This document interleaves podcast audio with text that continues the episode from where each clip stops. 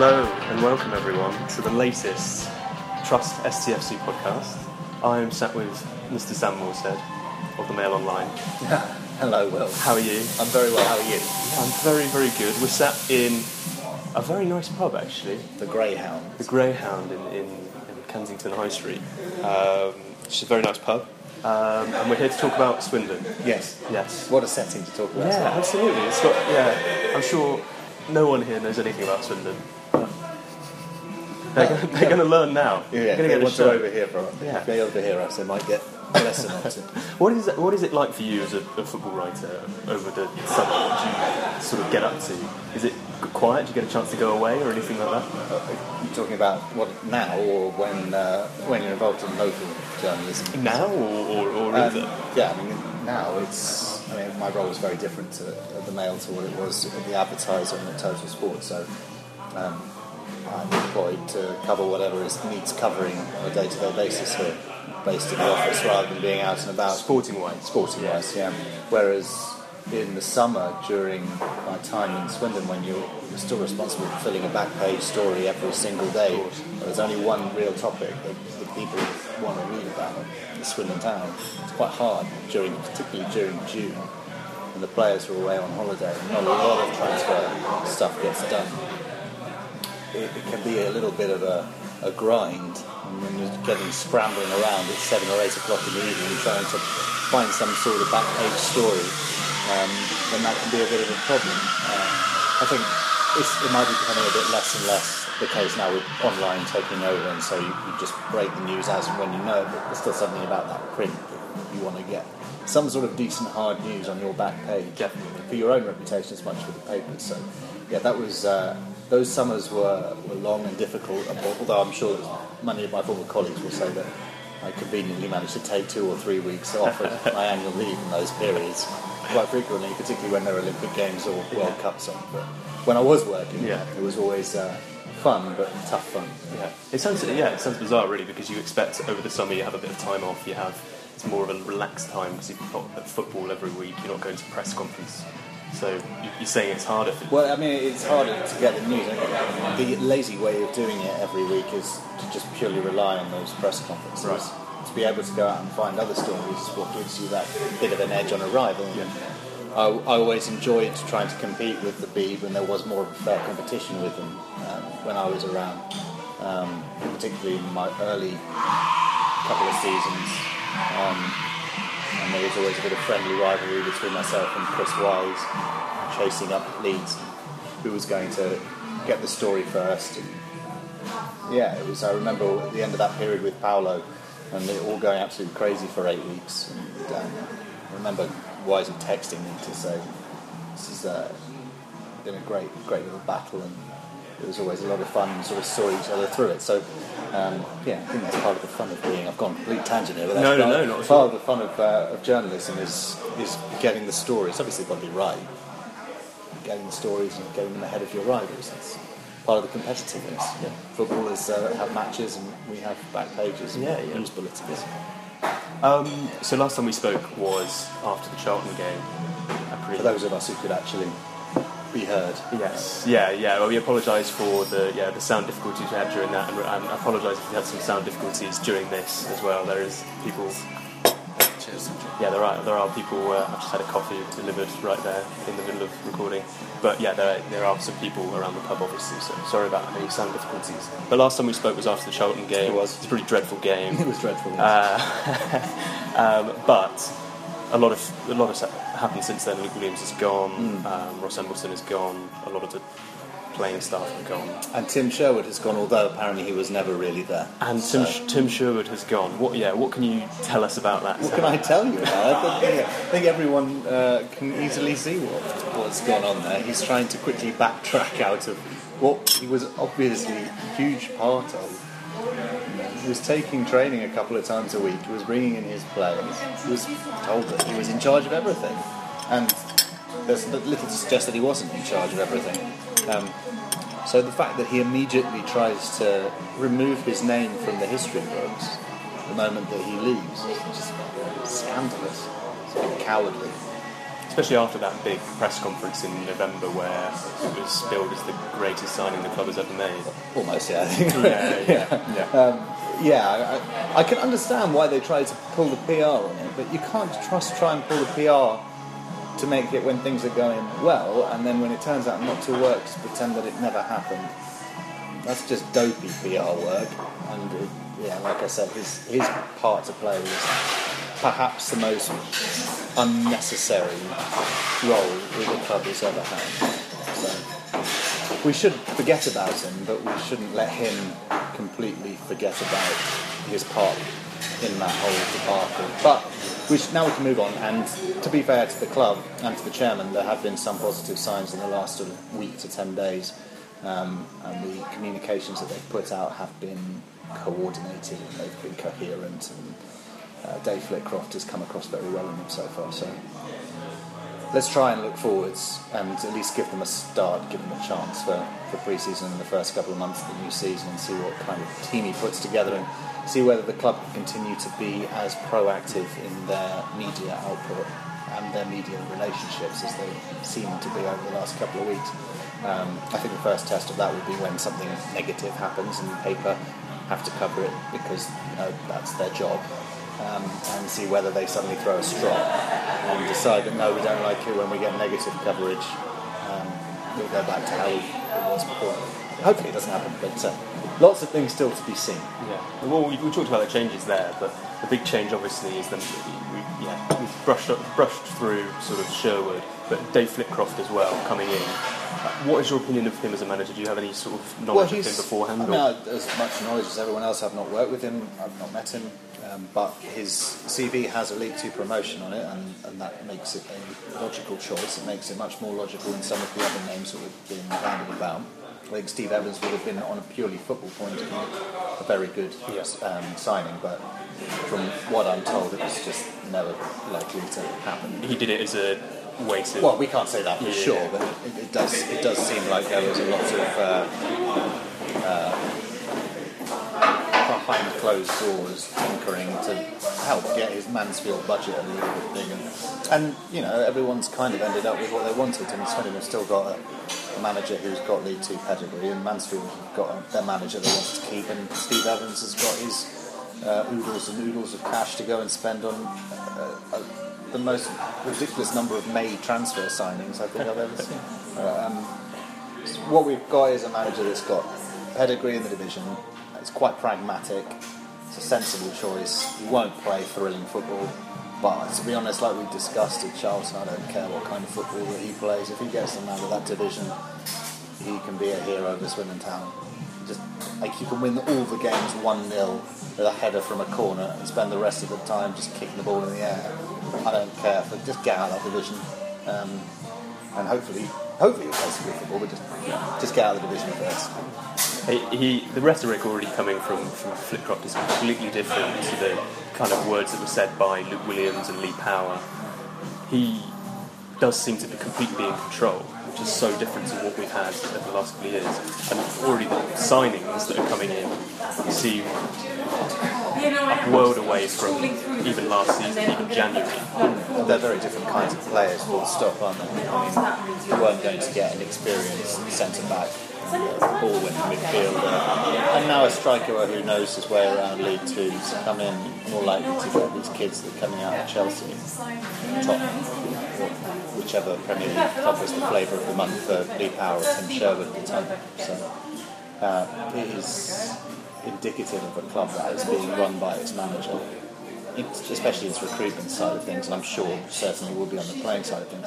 I think it's been helped that, that Lee Power has got a second club that he's got to run as well. And uh, Waterford seems to be getting most of his attention, so fair enough. You're letting a manager do what a manager can do, and he's brought in some players that no one really knows a huge amount about, that everyone sort of remembers seeing play and knows that they've been doing a job at that level. Fine. If they combine and they work well together, that's what they're again. We've got to give it a couple of months to, to see how it all beds in, but encouraging signs. Yeah, yeah. They seem pretty decent League Two, lower end League One players, decent League Two players to Yeah, and you look at their CVs, and that's what the clubs they've got. They've got teams that sort of either yo-yo or have spent a little bit of time in League Two and have been back in League One. I, I don't think that anyone can really moan so far. They can be slightly underwhelmed because they're not, you know, not either these young kids that you might have heard of if you're, you know, experienced and Know something about it, or yeah. anything out there. Chelsea Academy and stuff Exactly. like. They're not that, and they're also not the kind of players that, for instance, Paolo was buying in the League One season because his money isn't there. Although we still currently have one of the bigger budgets in the league. Fair play. Yes. Um, so, I don't know. I, I think that people should give him a chance, as we should do most beginnings of the season. And so far, he's been encouraging enough to let them do it. Yeah, so the the signings that we've made after January and what Sherwood said about the signings that we need to make, we need to find experience. Why do you think that there weren't experienced players signed then? Because we, in the first three weeks of the transfer window, we've signed three pretty experienced players. Yeah. And that's what we've been crying out for since we knew that after, you know, 10 minutes into the, the game at, at Wembley. Mm. As soon as Nathan Thompson went off, we had no one leading at the back. Mm. Why hasn't someone been signed in the last three years that can sort of add some steel to that? Well, they've been trying to go with a certain model and it stopped working. I think it's as simple as that. There's not a huge amount of resale value in Chris Robertson. James Dunn. It might be in Mullin, I don't, know. But, but what, what players are being brought in now doesn't seem to be with the aim of bringing them on for a year, two years, make, getting them to make an impression and then selling them on. I can't imagine anyone paying penny for Chris Robertson for the rest of his career. And that's no that's no slight on him. It's just that's not the kind of player that, that gets it. So that suggests an immediate change of financial model, which does back up the idea that there might be a little bit more money behind it. But we'll wait and see. He's got to sign another five, six, seven players yet. So um, I think previously it was just a case of bring him in, they can have an immediate impact, we'll sell them on, and that's how we'll keep it sustainable. If he's not going to do it that way, then there's, there's got to be finances in place to be able to cater for the fact that they're not making any money on players. Um, so we'll see. We'll see whether they manage to bring some of the kids through as well. I mean, there's some decent youngsters in, from the under six, the under 18, which could come through if they're not snapped up by another club. Um, maybe they'll end up selling them. There's Lawrence Vigouroux who could still go and sell a bit of money as well. Uh, but there's not much else. If you look through it, there's not a lot of value in the squad. There aren't any assets that we've got. Very different to two years ago. So I think by definition that makes your player recruitment change. Um, but yeah, we'll see. We'll see what he brings in. I'm excited to see what kind of squad it- he puts together and uh, and how they play. I see. Uh, after these signings and, Flitcroft coming in, do you think it is a definite departure away from the so-called Swindon way? I don't think there ever was a Swindon way. There was what there was one season of Swindon way, if you want to call it that. And they got the, the second half. Sorry, season's worth, not the entire season. The second half of 2013 or 14, the first half of 2014-15 up until around about Christmas, where they played some pretty scintillating stuff. And it all clicked. And all the players were fit, and, and everyone was happy, and there was momentum, and it just made sense. But apart from that period, I mean, that, what was the Swindon way? It was just a, it was a, a phrase that was convenient to follow because it sounded quite cool. I mean, people say the same thing about the West Ham way. You know, Sam Allardyce was always slated for not playing the West Yeah. Ham way. No one really knows what the West Ham way was. No one really knows what the Swindon way was. I think it was a, quite a convenient little sl- um, soundbite, little tagline. But um, I'm glad if we can move away from it now because I'd much rather play the winning way than the Swindon way. We'll see. We'll see what happens again. And, and with the departure of Nathan Thompson and now Branco to Portugal, who It's you? a hell of a move. Yeah, that was. that's incredible. Incredible. Yeah, who's, agent. who's his agent? Yeah.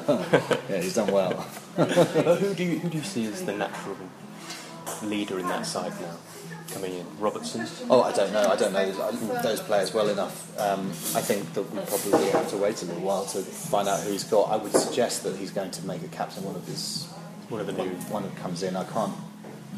The top of my head, I couldn't think of someone who would, who would immediately step up to, to captain that team that's been left over. None, none of them really make sense as captain. So, yeah, I would su- I would suggest that he's got someone in mind that he's trying to bring in, perhaps purely to be uh, the leader. It might be that Robinson is the case. I don't, I don't know what his leadership qualities or done are. Um, so whether it could be either of them, I don't know. But yeah, he's got to bring in one or two, but the fact that he's bringing in 27, 25 year olds who've got that experience, and that's the kind of thing you need as a leader, particularly when you're playing in League Two. So, yeah, we'll see. I, again, I think it will be one of these signings will get the, the captaincy. Um, whether it's that important, I don't think the captain is that important in football. I think you need you need leaders amongst your group of men, but not the title captain is it's not really all that relevant.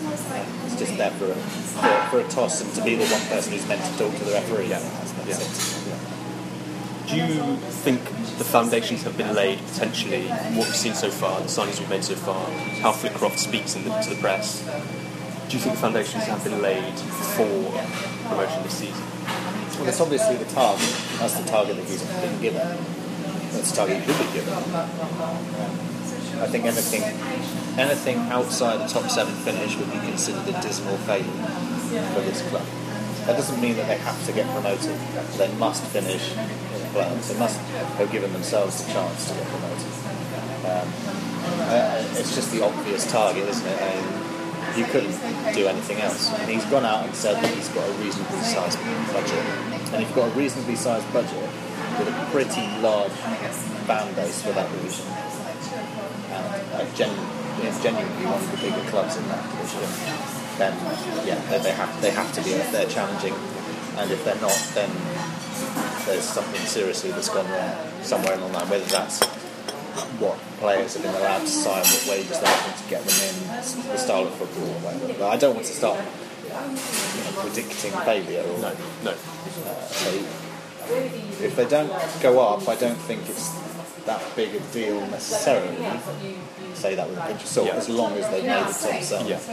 And as long as there is some sort of progression from what And happened anything last is year. progress, really, yeah. isn't it, from Yeah. last year? Yeah. Yeah. Let's just, as I said before, play whatever football he needs to play, just get out of that position, play those 46 matches, pretend this year never happened, and go back to playing in League One, where the club historically belongs. Um, let's hope that that can, that can happen. And what's the latest with moving off the football side of things? What's the latest with the stadium?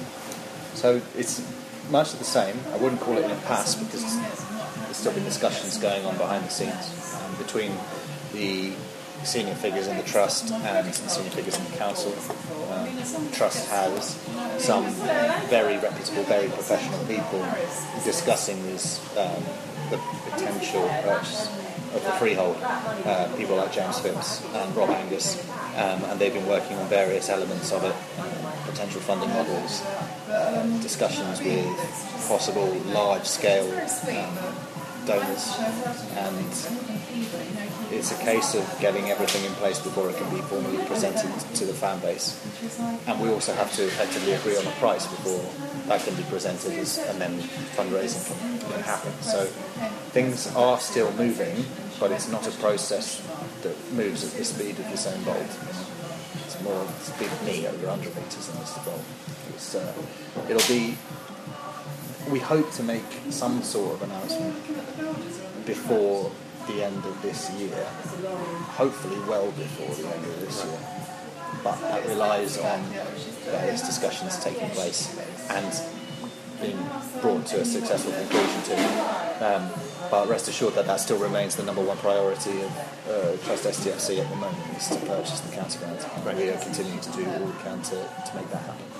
And you, you mentioned the wealthy, wealthy sort of donors to the. Is that is that individual companies that are interested in sponsorship, or is that individual wealthy individuals? That There are, to- there, there, are, there are companies that have been discussed over various different kinds of, of models that might be used for funding, but I mean, th- there are also individuals that we'd, we'd also look to, to potentially help people who are associated with Swindon and Swindon Town, who, who historically have got the club close to their heart. Right. Um, all options are being explored to try and raise what, whatever way you look at it, whatever figure it comes to, it's going to be a significant amount of money that's going to have to be raised. It could be anything between 1.1 million and pushing 2 million quid. It has to be a deal that's right for, for Swindon Town, and it has to be a deal that's right for the town of Swindon as well.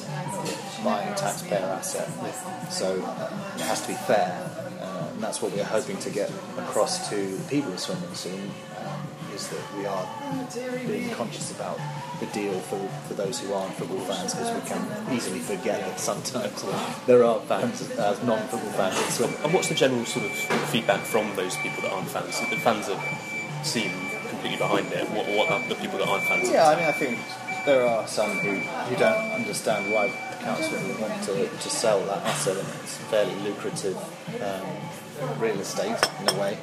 Um, not that it could be used for anything else, um, but I can understand why people would look at it and say, what, why are you trying to sell that? If they, if they feel that it's on the cheap, as a trust, we believe that we have been talking about fairly fair figures, uh, figures that are right for the for the state that it's in and what needs doing to it, of course. But we can understand if residents don't really get why the council would want to sell, and that's what we've got to try and get over to them, and that's what we hope to do in the coming weeks. To put across the message that this is the project that we hope can benefit not just those 7,000 that currently go every week, but can hopefully benefit a huge generation, uh, a next generation of, of Swindon kids, and the generation after that, and after that, because it relies on the people of Swindon to make that club operate properly. Um, because without them, there, would, there wouldn't be an income, there wouldn't be revenue streams. Unlike when you get the Premier League, you can rely on fans all around the world and TV rights deals and marketing um, deals, this is very different. So it needs the people of Swindon to get behind it. So, um, yeah, I think that there are going to be those who don't understand it, both fans and non-fans. I think there are some supporters who see it as a bit of a waste of money, but, we hope to be able to win them over, and all we ask is that they give, give us a chance to prove why it is a good deal for the fans, a good deal for the town, and a good deal for the club.